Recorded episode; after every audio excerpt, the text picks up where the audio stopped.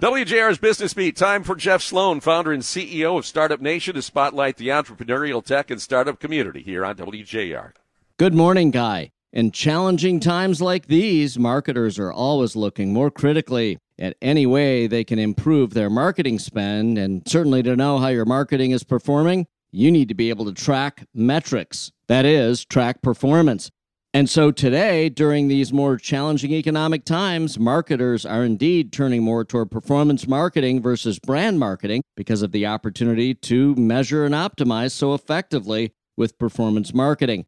Now, for background, performance marketing is a form of marketing in which you can measure your results. So, for example, return on ad spend or cost per click, while traditional brand marketing focuses on growing general awareness. In times when the economy is humming and revenues are flowing freely, marketers tend to increase not only their overall budgets, but tend to allocate proportionally more to brand marketing, while in tougher times, marketers turn more aggressively to spending on performance marketing and reducing brand marketing. And a study just released by Moloco, a global performance based demand side platform, reveals that 65% of marketers are indeed now turning to performance marketing as a top priority. 58% of those marketers cited performance marketing as a more effective media for driving revenue growth than traditional brand marketing. 55% view it as a key to profitability during uncertain economic times.